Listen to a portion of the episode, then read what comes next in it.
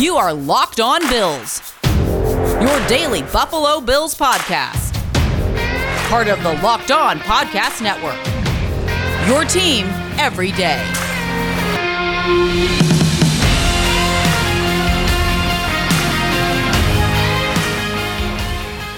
What's up, Bills Mafia? It's Joe Marino from the Draft Network, and I'm your host of Locked On Bills.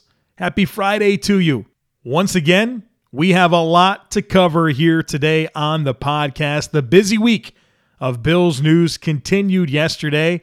The Buffalo Bills signed quarterback Mitchell Trubisky. They extended Taiwan Jones at running back. Brandon Beane and Sean McDermott met with the media and gave us some really good quotes to help us dig into some things and make some guesses about what could be coming next.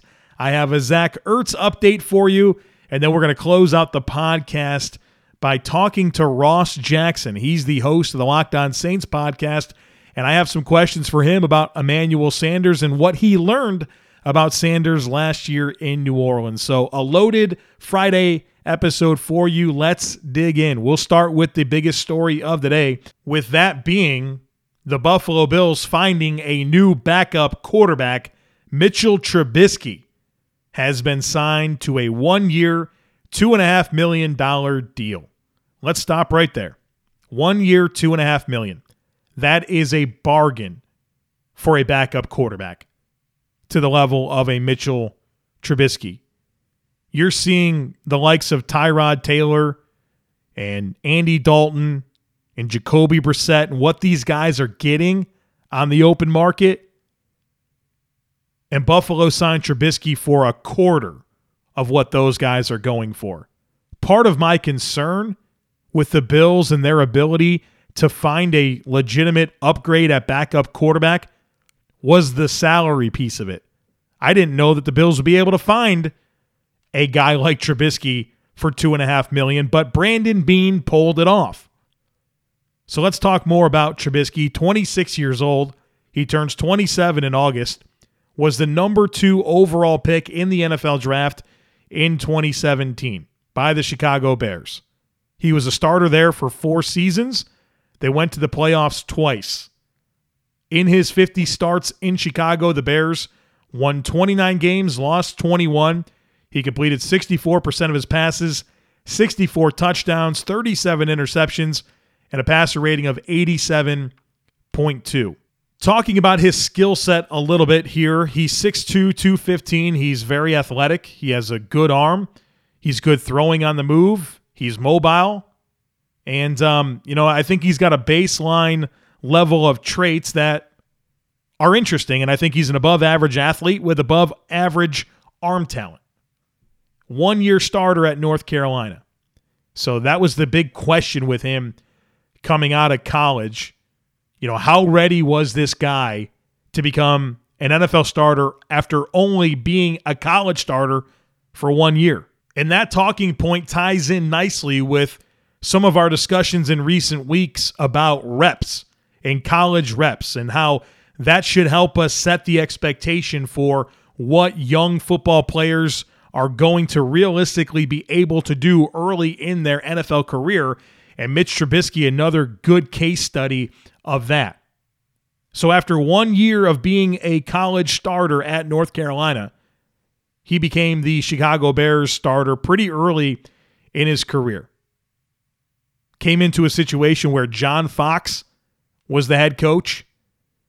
And I think in the four seasons that Mitch Trubisky had in Chicago, they really struggled to find the right mix of players around him. Always had a couple of weak links on the offensive line. Never quite stabilized the running back situation. They kept investing in tight ends, never really found a true answer.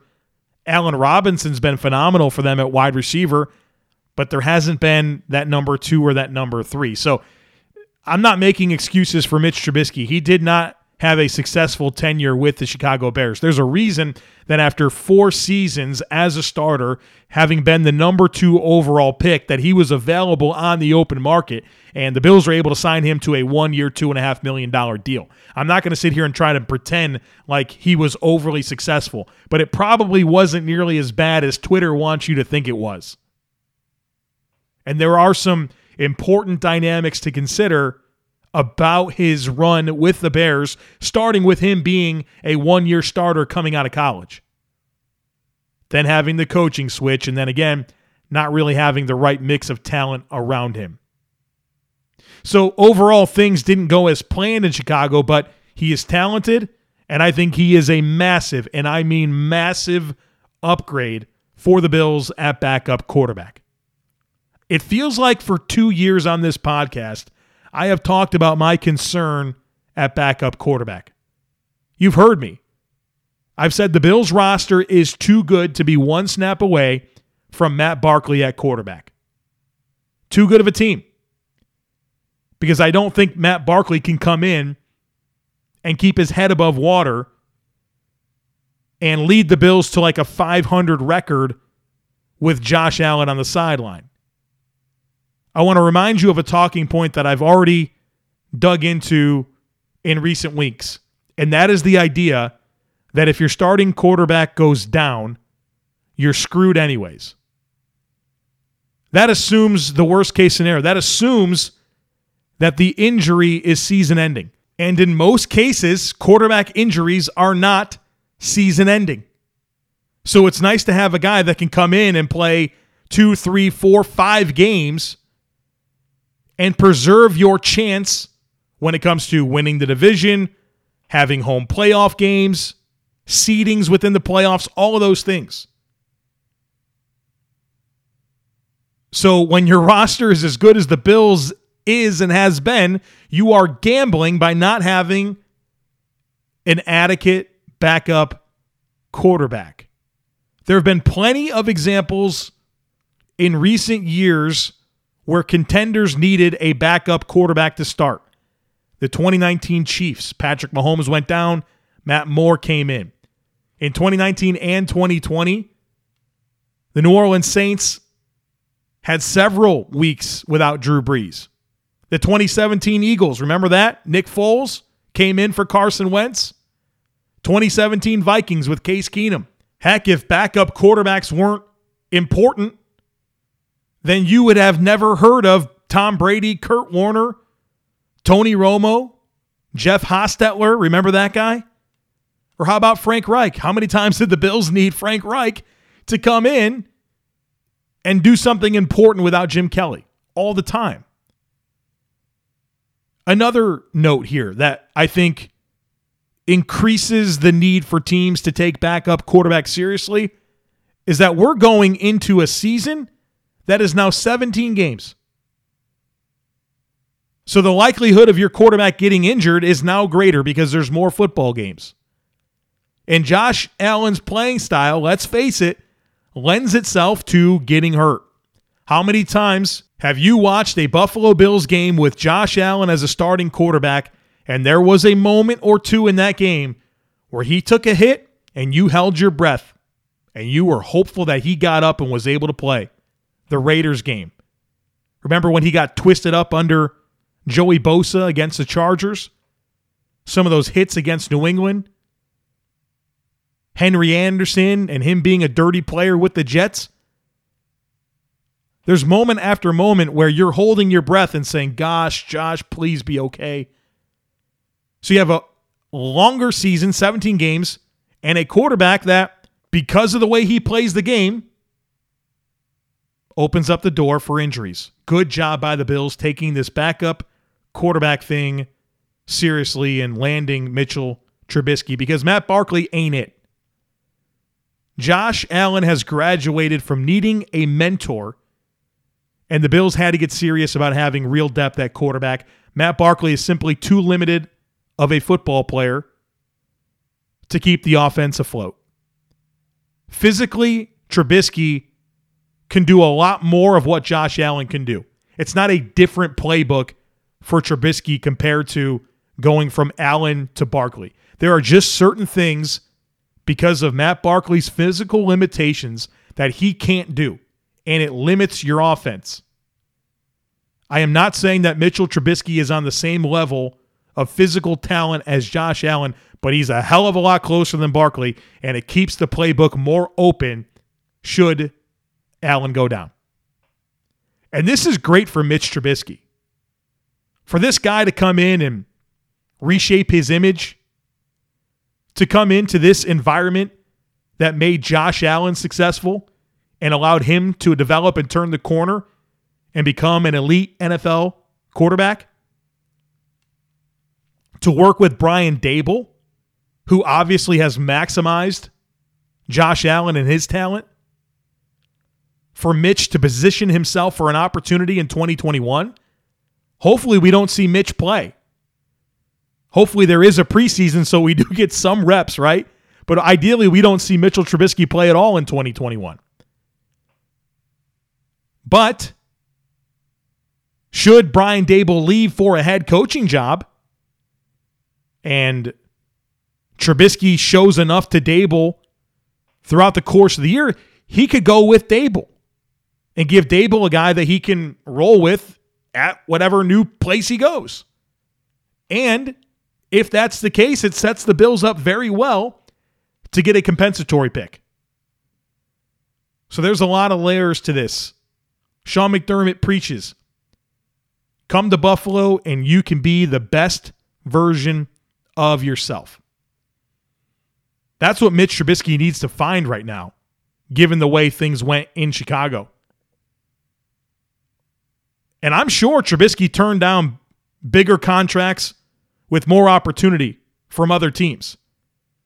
But the Bills' culture and what they have going on and their proven ability to develop quarterbacks has afforded them an opportunity like this, and that is exciting.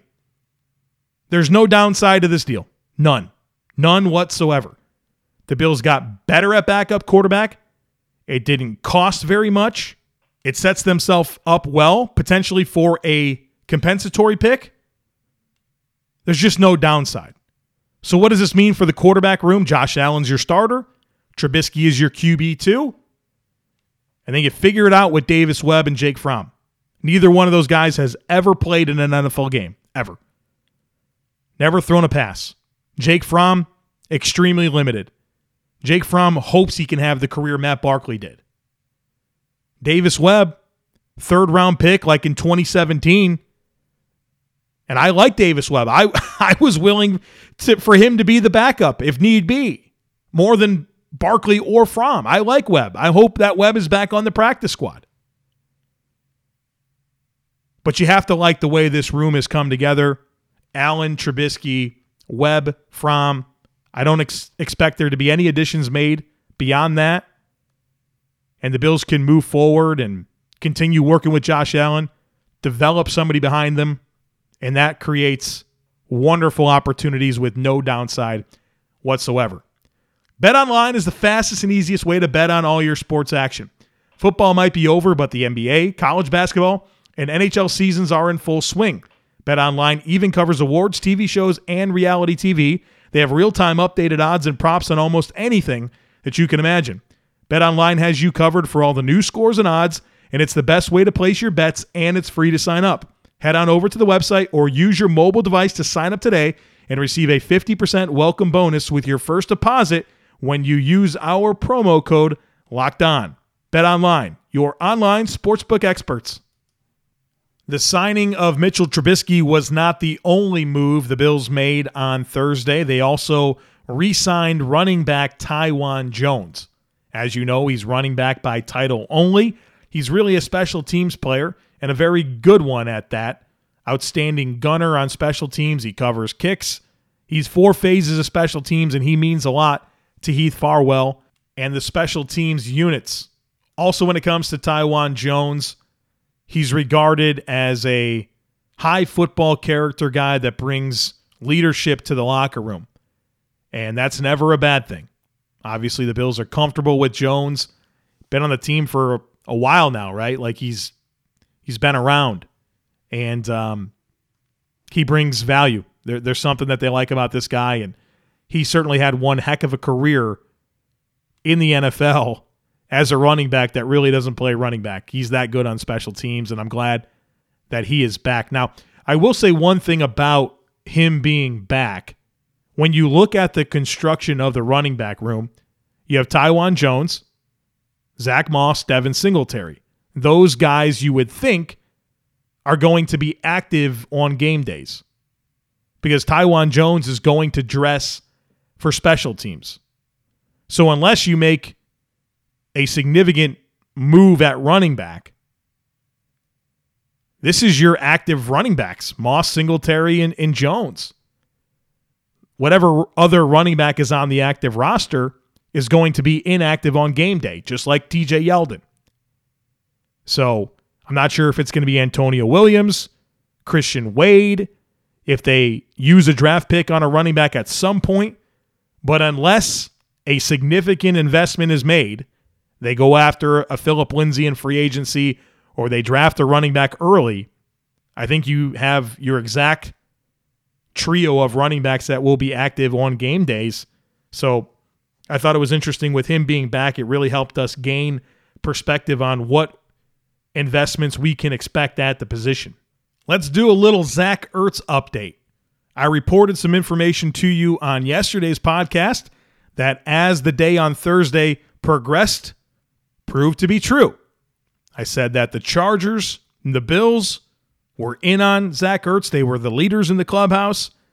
And the holdup at this point was Howie Roseman, the general manager of the Eagles, playing hardball and having a bit too high of a valuation for what it should take to get Ertz in a trade.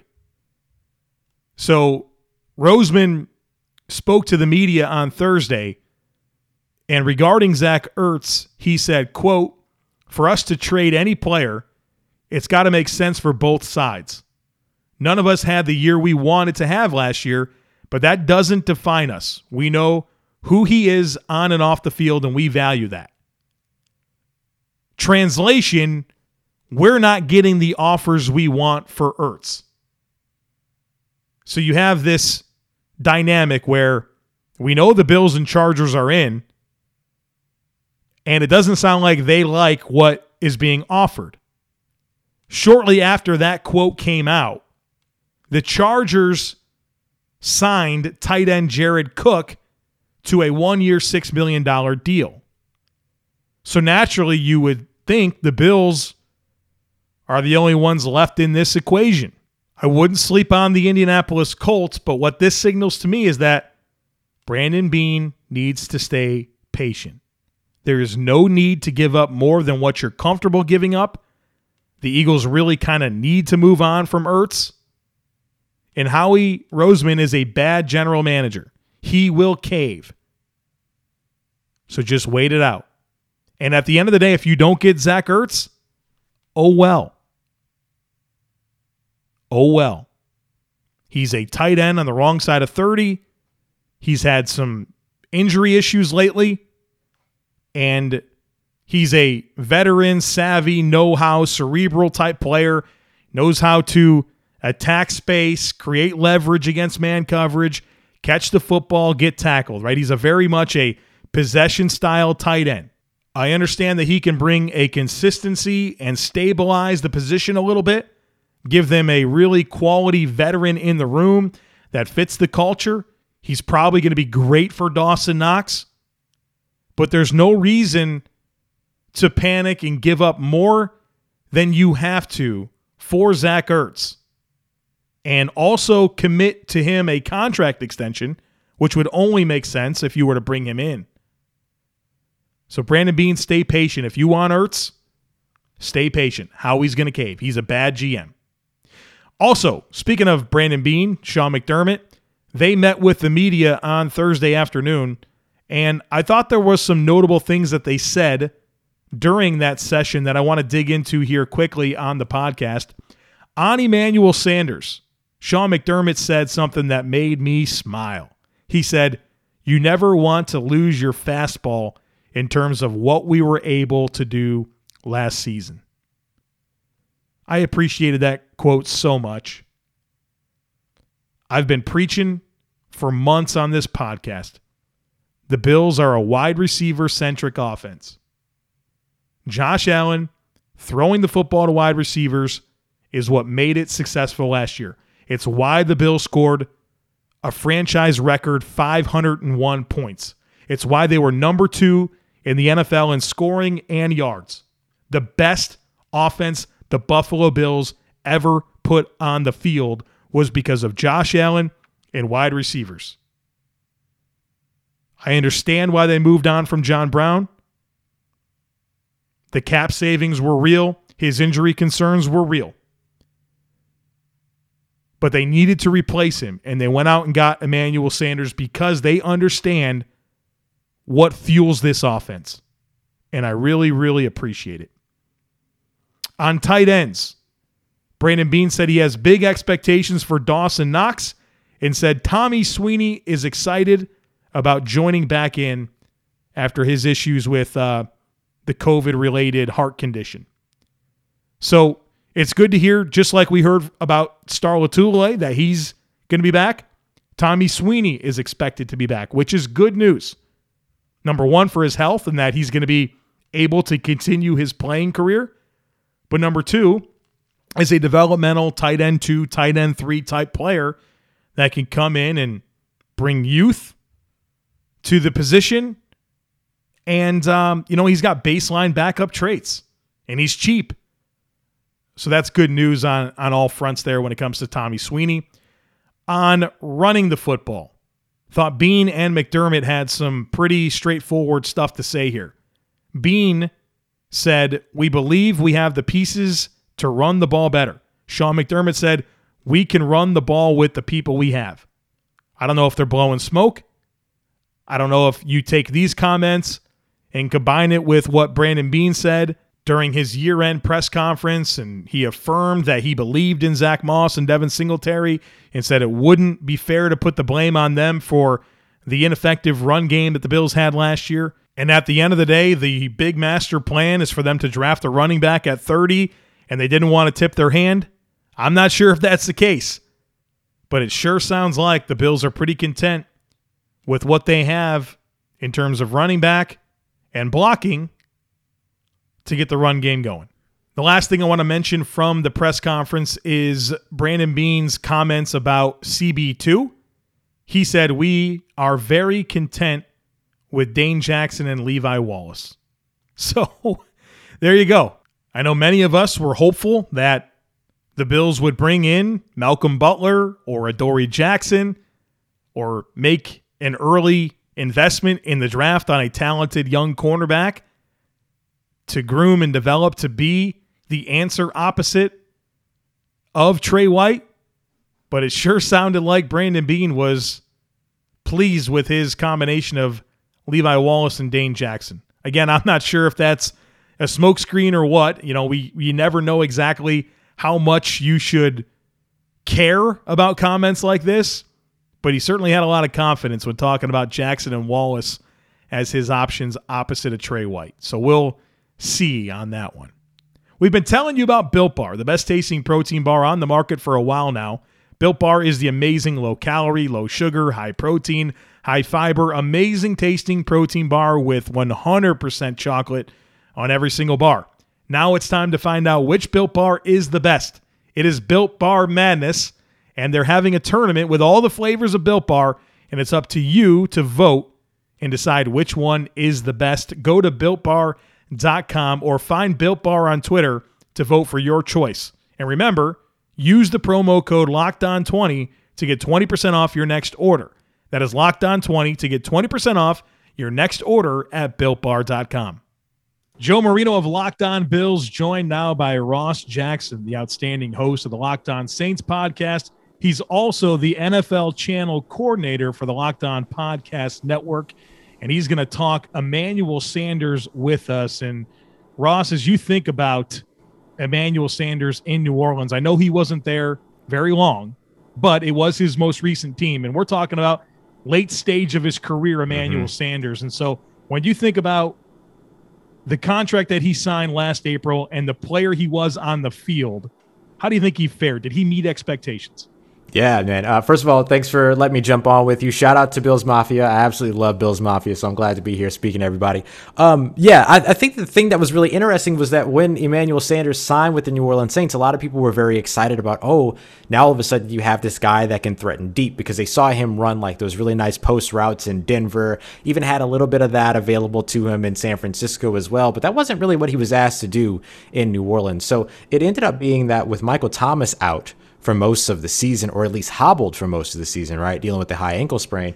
What you saw from Emmanuel Sanders was a guy that, yeah, he could push to be a three level threat. He still had that, but for the most part, he was an underneath intermediate type of a possession receiver. And especially, he was really useful when Drew Brees was out, right? So you saw him become not a number one receiver, right? Like that X receiver was always going to be Michael Thomas or whoever was filling in for him.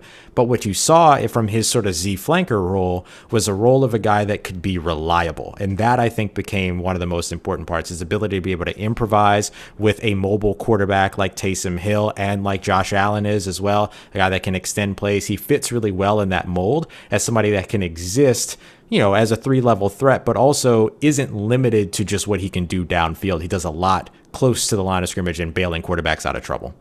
You know, whether it was Drew Brees, obviously the last year of his career and, and a mm-hmm. declining mm-hmm. arm, you know, the ability to really push the ball down the field wasn't there. Right. Um, what did you see from him on the vertical side of things? Because obviously we're thinking Josh Allen, big time mm-hmm. arm.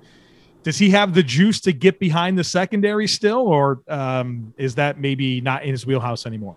I think he still has it. I, don't think you're going to see him break off, you know, two or three of those every game or anything like that. But he still has it within his route tree and still has it within his uh, what's available in the tank for him to be able to run those shot plays a few times throughout throughout a game. You can still put that on his resume. Uh, he probably wouldn't be the one. You know, I wouldn't really put him up to maybe the John Brown status in terms of right. the speed and everything that he had available to him. But he's crafty enough, he's shifty enough, and he's he he works really well, particularly out of out of stem breaks and, and coming out of uh, the, the vertical route set there to where you could still see him, you know, uh, winning on post routes, winning on fly routes, things like that. One of the highlight plays for the Saints this past season came from him because in the uh, Kansas City Chiefs game, he and Drew Brees just on the same page, uh, Kansas City just wasn't set well uh, over on his side of the field. They just did a quick snap and then got down the field for a big 50 plus yard pass. He still has that very much in his wheelhouse, and they continue to run him on shot plays when Taysom Hill was in as well. Taysom Hill, not as strong an arm as Josh Allen, though, so a lot of those passes came a little bit short, a little bit under for him. Won't be an issue for him in Buffalo. So, you know, you can still absolutely program him into running those, but, you know, can still utilize him in that short and intermediate area as well. So when you think in totality, Emmanuel Sanders 2020 version of him, you know, kind of your only year covering him mm-hmm. as a Saint, what is the one thing that stood out to you the most?